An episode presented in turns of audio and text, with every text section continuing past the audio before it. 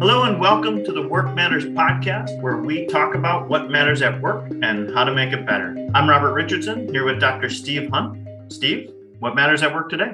Hiring evaluations, those like tests and interviews and qualification screens that you have to take when you apply for a job. I shared your story just yesterday about the SATs with our horse trainer. I was at horse riding lessons with my daughter, and uh, she's transitioning into college. And so uh, you got to share this story. I thought this was just fascinating, and so did she. There's a whole industry, and it has been for years, of companies that make basically, for want of a better term, tests, things that are like hurdles to get into different places. And I think that's how we think of them. We think of them as hurdles. Like the SAT is a famous one to get into college, but there's a lot of other tests and things you have to do to get jobs. And the thing about the SAT and a lot of these tests that people don't realize is the history of the SAT was actually not designed to screen people out. It was designed to bring people into college who would never get the opportunity otherwise. And this is in the 1930s when I don't remember the guy's name who developed it, but he realized that there was no way a kid from Iowa would ever get into like an Ivy League school like Harvard, because at that time, the way you got into Harvard is you went to the right prep school and had the right last name and were part of the right family. And he created this test as a way to spot that super bright kid and give them the opportunity to get into college. But now everyone looks at these things as it's about who doesn't get in, and they never think about who does get in. But at the same time, they're anxiety thing. What I'm excited about today's show is that we have Nathan Mondragon, who's the chief IO psychologist for HireVue. And he's a person that I've personally known for a long time. He's a brilliant guy. And he's really knows so much about this whole idea of hiring evaluations and how they're designed and how to approach them. And that's what we're going to talk about today. So, Nathan, welcome to the show. Thank you. I'm glad to be on, Steve and Rob. Everyone has experienced in their life that I've got to take the test. And I think most people, we don't like it. But what's your background in this area? Because you've kind of dedicated your career to looking at these things. Is it because you hate candidates? actually, it's just the opposite, right? It's because uh, very similar to your SAT example, I fell in love with doing pre-hire assessments or pre-hire evaluations early on in my career, and I've been involved in doing this now for 20 over 25 years. And really, the, the sweet spot is technology enabling these evaluative methods with a focus on how do you make it better for the people taking the test and how do you make it more open so that more people have opportunities for these jobs or promotions or whatever it might be as the outcome. When somebody applies for a job, what are the kinds of evaluations that they're likely to have to take? The most common are you're going to take some sort of a test as we've been saying and that can be a test of knowledge and or ability kind of things there's questionnaires that people will complete and those are more commonly known as personality tests or work style kinds of questionnaires. Then, of course, the interview methodology, whether it's live or whatever. And then, very frequently and more common, or simulations or exercises. So, there's you're going through a sample of a work task with somebody to demonstrate that you can actually do the job. Those are the four most common types of evaluative methods.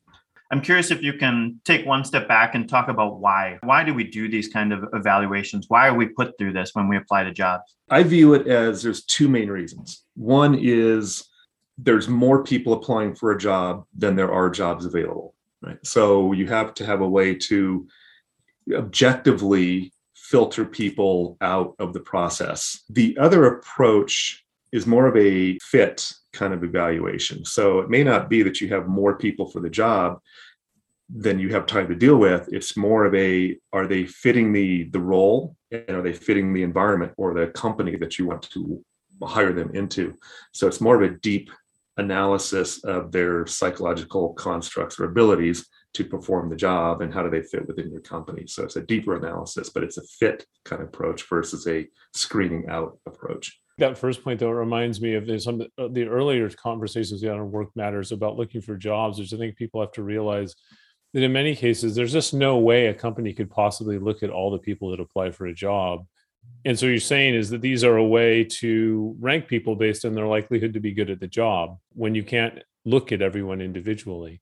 The other thing that you said that this idea of fit that's a really interesting idea. Can you talk more about what does it mean for an evaluation to assess somebody's fit yeah, the fit is what do they fit into, right? right? Which is the question. So it really is you need to understand the job or the role that you're going to ask them to perform if you hire them. So, from a candidate's perspective, you may think you're qualified for that job, but you may not be the best fit for that company in that job. So there's two different levels to it job and, and, company. But the fit with the job really is more of a focus on what are the essential requirements or competencies and abilities needed to perform that job.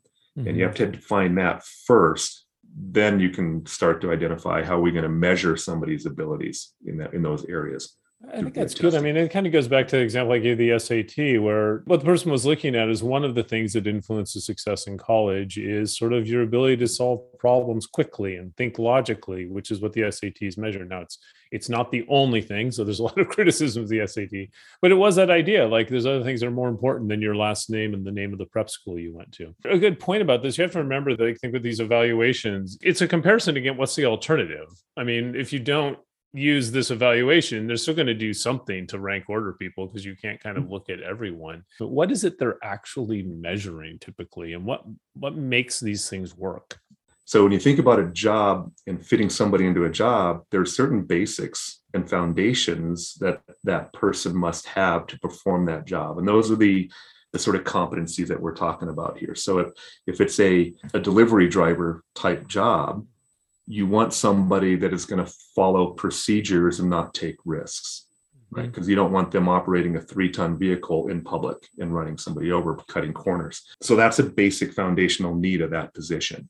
Some of the other things will be nice add-ons you know that you would add to it. It's like, i think that's a good example because there's other jobs where you do want risk taking. Um, there's a component to like sales in a lot of jobs where you want people that are sort of willing to take a shot at stuff. So when you're coming in to take these tests and as somebody comes in and like okay i'm applying for a job having worked with all these different kinds of tests can you kind of talk through how somebody should approach these? The ones you mentioned were interviews there's tests there's sort of questionnaires and there's the simulations. Why don't we start with the interview? That's the probably the most common and particularly when it's an interview where increasingly the interview is not with another person. The interview is just like you're going to be recorded and this is something that i know you've built a lot of these so you've thought a lot about that. How should somebody approach an interview it's like hey we're going to record you for an interview. What's the right way to approach that? Should you like get up dressed really nice or how, how should you approach it? Yeah you, you do whether it's via a technology enablement or delivery like a, the video interview or a live interview like we're doing now, right, through a mm-hmm. conference sort of program, or you're sitting across a table in a traditional face to face interview, the rules of engagement, if you will, don't change. Treat that interview as if it's a live face to face interview. Wear clothes that are appropriate for the position, speak up, speak clearly, do your prep time in getting ready for that interview, research the company, research the job, know the position, think about what they might be looking for in that role, and then mm-hmm. have some examples that you would practice your way through in answering those questions in an interview. You should never walk in an interview, whether it's technology enabled or not, cold. You should yeah. always walk in practiced and rehearsed. Is there some general like questions a person is likely to be asked to say, look, when you're prepping for an interview, you're going to get asked this sort of question be ready for it. There are a well-designed interview follows certain principles and practices and they, they're called behavioral based questions mm-hmm. or situational type questions right? So you should expect in a good interview to be answering questions around tell me about a time when you did something that matches and, that should match the job you're applying for. Or here's a situation. How would you respond those are the most common types of questions, and they're the most predictive as well of success. Uh, so, thinking through that type of question is what's coming, you should be expecting. You should also be prepared to have quality answers to those questions. And there's some methodology that's out there. And one of the most common is the STAR methodology in how you would craft your response to the question. What, what does STAR stand for? STAR is situation, task, action, and result. So you basically say, this is the situation, this is what I did, this was the action, this was the result. And how long should an answer be to an interview typically? It kind of depends on the complexity of the question. But what we've found two to three minutes, kind of three minute on Mm-hmm. average response time is about right. And that gives the, the candidate enough time to present enough information to be evaluated, but it doesn't give so much time that they start rambling and provide inconsequential information just to fill up the time gap. I like that. So, you know, really what you're saying is practice these interviews, practice like basically asking, tell me about a time when you're going to do something like when you did something like what you're likely to do on the job. And that's probably kind of studying the job a little bit, but mm-hmm. also that focus on that very succinct, clear answer that provides specific examples. I think that's really good. I have to ask this question. I'm curious. There's an interview question that you and I know, both being IO psychologists, is a terrible one, but how should somebody answer the question of where do you want to be in five years? Yeah, and, and and retired is the wrong answer, right? um, it- it's a a realistic question to expect in, in at some point in the interview process, and I think it's fair to have. To me, it's an indication of did the person research the company and our position. If they're applying for a entry level, low level job, and they want to be doing that job in five years, that kind of speaks to motivation a little bit. I'm hoping the person does some research and actually says, I'd love to be at the company. Hopefully it works out and I've advanced and progressed on. And here's maybe some of my career aspirations. That is a great answer. It's like, yeah, I, I want to be here because people like they value retention, but I want to be moving on and moving on. Great. Yeah. Switching to the next, which is employment tests. These are the ones where there's a right or wrong answer and probably give you nightmares of being in school, right? How often are employment tests used and what sort of tests are people likely to encounter? And again, what's the right way to, to, approach them? Yeah, they're used very frequently, and I think becoming more and more frequently. And there are different types, right? So there's the what we would call maybe general mental ability type tests, and those have a right or wrong answer to them. Are you solving problems? Are you memorizing things correctly? You know, et cetera. So you're looking for the, the ability of somebody's cognitive components to be smart enough to perform the job or to learn the job, et cetera. Those are very anxiety provoking for some people, particularly people feel like if they don't test well, they don't test anxiety. What would be your suggestion, you know, when somebody says, Hey, you're gonna have to take this test? Is there are there just general things that are good to do when you've got to take that sort of a test? Yeah, there are, and it's really kind of go back to the best practice when you were in school. To go into the go into the situation with a clear mind, be rested, be focused. Don't go take a test at between three different meetings and you're scrambled and harried and kind of not clear on what's going on. Go in with a kind of a rested mind and a clear focus, just like you would try to take a, a significant exam in school. Understand you can't really study, you can't prep for a cognitive ability test. You're not going to improve your cognitive abilities overnight getting ready for this tomorrow, but you can be ready for it and be rested and clear headed, if you will. It's like you can be at peak performance, and to be peak performance, you know, be focused, well rested. It's kind of like if somebody asks you to sprint a 50 yard dash, you're not going to get faster in one day, but you can make sure that you sprint the best to your ability. What about the other kinds? Which, by the way, I knowing these people that make these tests, they hate it when you call them tests. The work style fit, the personality questionnaire, the self assessment, whatever you want to call it, where they're asking you questions like, you know, are you more outgoing or risk taking? You know, that sort of stuff. How do we approach those, and and do they work? Yeah. So you approach them very similarly, right? I mean, be clear minded and be clear and focused. And one way to think about it, though, is there's no right or wrong answer on those, Mhm. right? For one job, being a risk taker is more important than being not, or, you know, or being outgoing, right? And another job, being outgoing is more important than being a risk taker. So there's no right or wrong answer. But in reality, there probably is a right or wrong answer for that job in that company. So you can do some work to think through, not to fake how to take the test, but to think through how to put your best foot forward on those tests, right? And hmm. that's an okay thing to do. Can you fake these things? You know, that's something people always wonder. And should you even try? Yes, you can, and no, you shouldn't, right? You can try to fake your way through reading into what you think they're looking for. But I think a, a lot of times people read into what they're looking for incorrectly. They sort of fake themselves out of the process in a way. It's like you're just trying to read into it too much. Just be yourself and answer honestly. And that's usually the best way to go about it. Most personality tests aren't screening people out of the process. A good design personality test is being used as additive data into the evaluation process, right? Not to filter somebody in or out, it's to give you additional information on the insights of this person and would they be fit with that role or how would you work with them?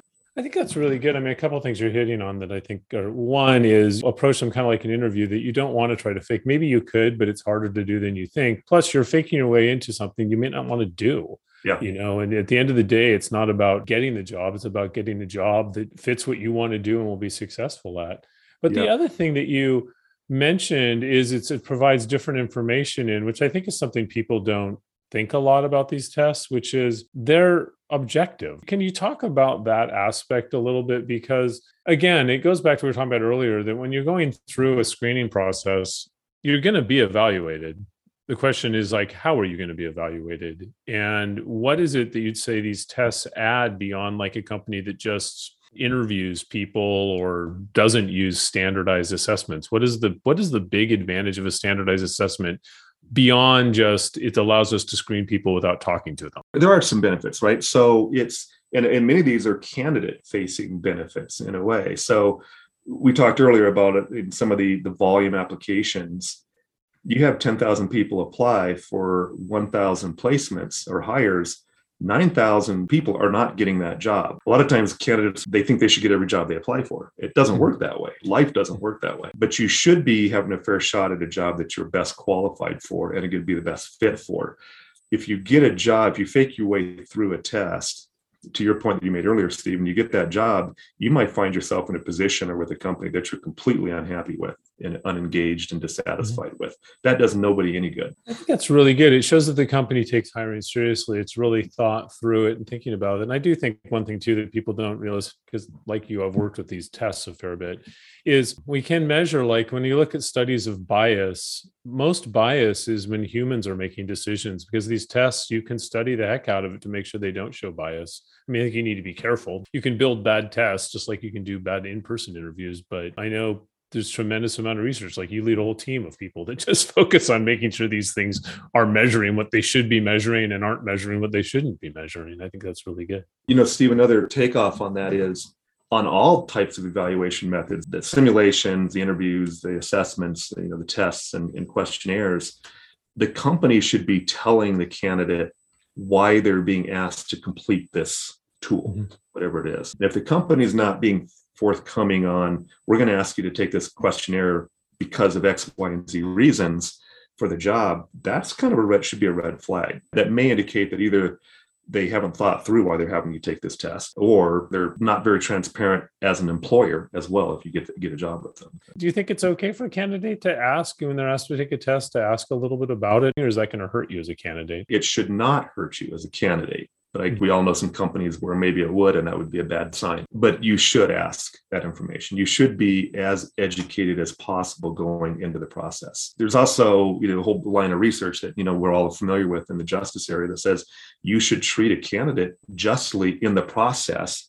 and that means being transparent about what you're going to ask them to do and why and they feel more fair they feel like they were treated fairly and they're they're okay with a negative outcome in those scenarios right? For example when we do our video interview platform we instruct our customers in many ways to say the video interview is going to ask you about these five areas kind of thing. These are the areas that are important to be successful in the job. These are the competencies needed. So we're going to ask you questions about these. Here you go. Are you ready to start I'm glad we sort of made our way back to video interview because I'm seeing more and more in the industry today a trend towards artificial intelligence and machine learning and bots that really assess and rate the performance of candidates across different test types. And of course, some of these tests, as you've talked about, a personality test, a cognitive test, right? You, can't practice for these. So I just want to focus on those areas that candidates really can practice for. And and there are bots that assess video interviews, for example, in the content that you talk about.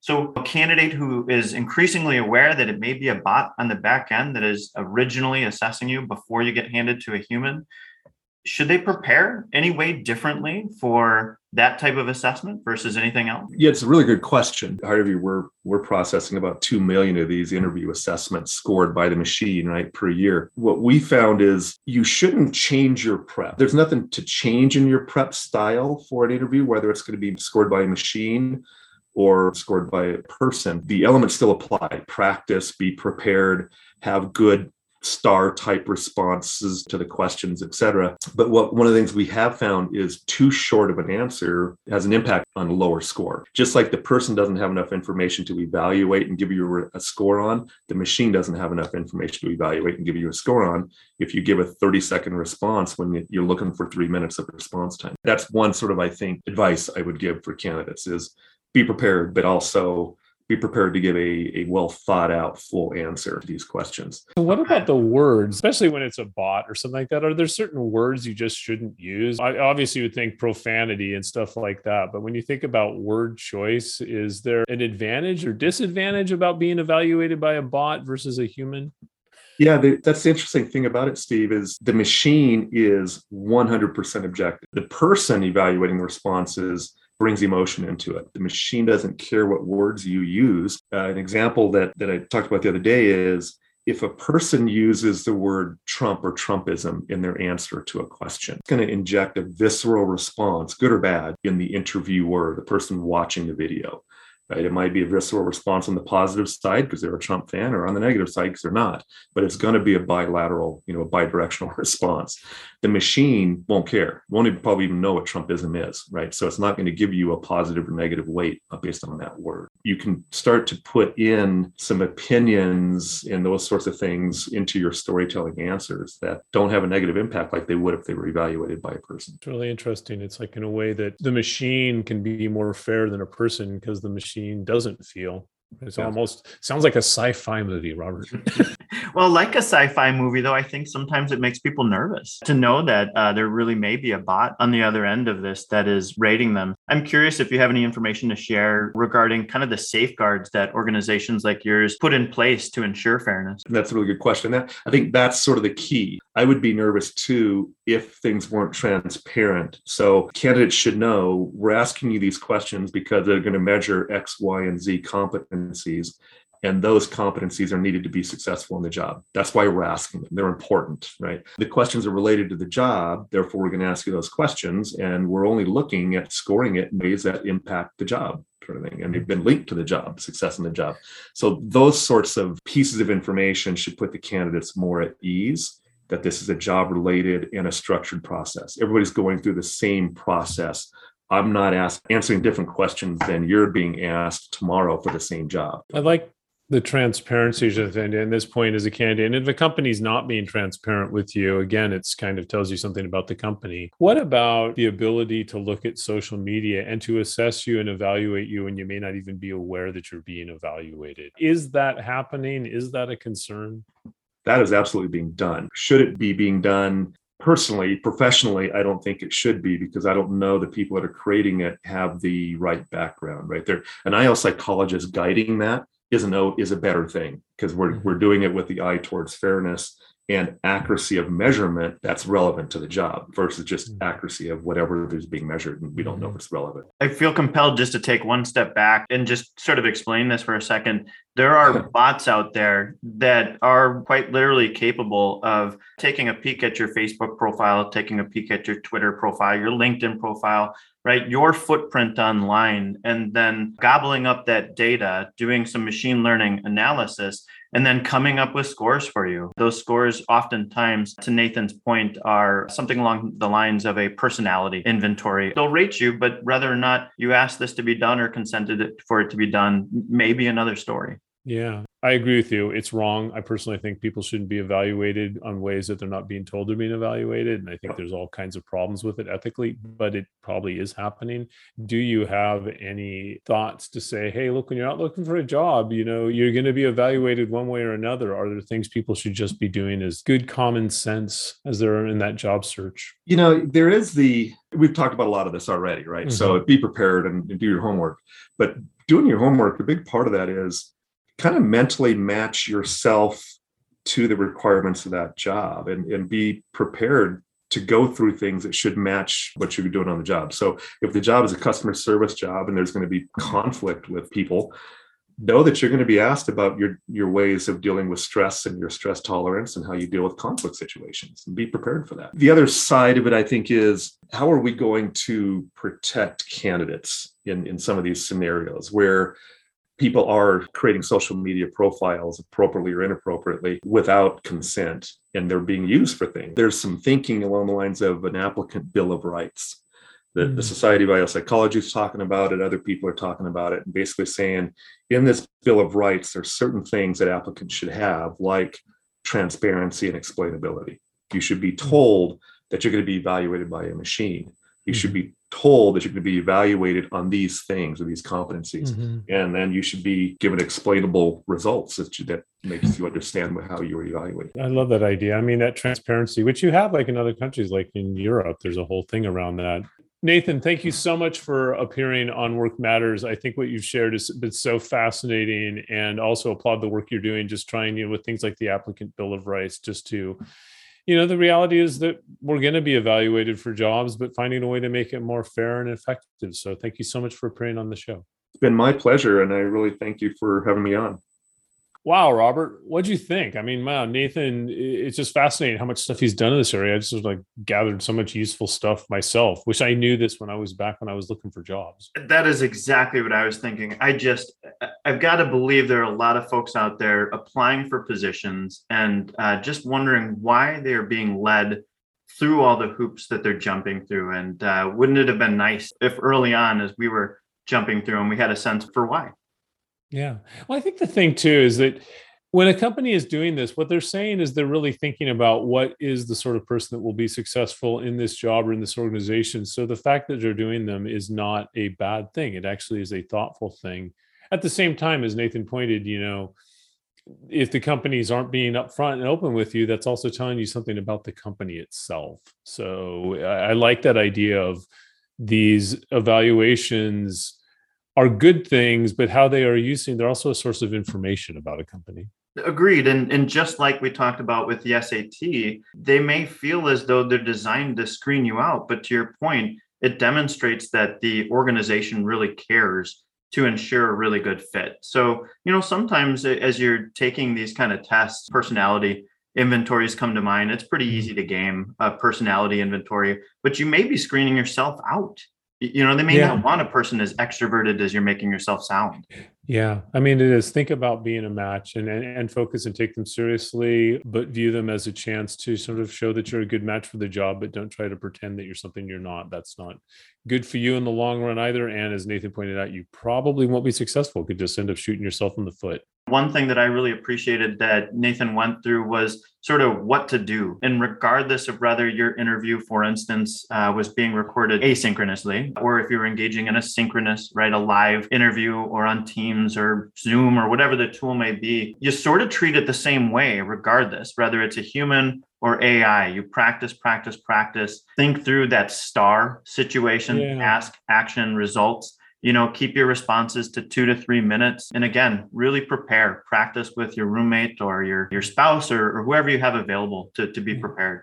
No i like that. I guess the last thing i would say too you know nathan was talking about the applicant bill of rights and things is i think it's good to know there are people like Nathan that are be, that are working on these, and I say that you know there are some bad ones out there. I don't want to say, but it, but there is really a strong profession of people that if you heard Nathan start, it's it's really about wanting to help people be successful and get the jobs. And they take this work extremely seriously. I don't think that gets enough press sometimes. And that was cool to have nathan give a chance to share about what he really thinks about on this stuff. So well thanks. I really enjoyed the show and uh, want to take us out will do thanks to our guest nathan mondragon thanks to our chief sanity officer morgan gardner our editor robbie echevarria Thanks to the Open SAP team for supporting this and so much other educational programming. If you have enjoyed this podcast, we hope to have earned a new subscriber and perhaps a quick rating wherever you listen. We'll be sure to get you more information in our show notes. So if you're looking for more from Nathan Mondragon, myself, Robert Richardson, or the ever prolific Dr. Steve Hunt, who recently posted an article called Breaking Up is Hard to Do on LinkedIn, look no further than our show notes. We look forward to seeing on the next podcast because what matters? Well, today, getting hired matters. Employment evaluations matter. Work matters. Thanks for joining us on the Work Matters podcast.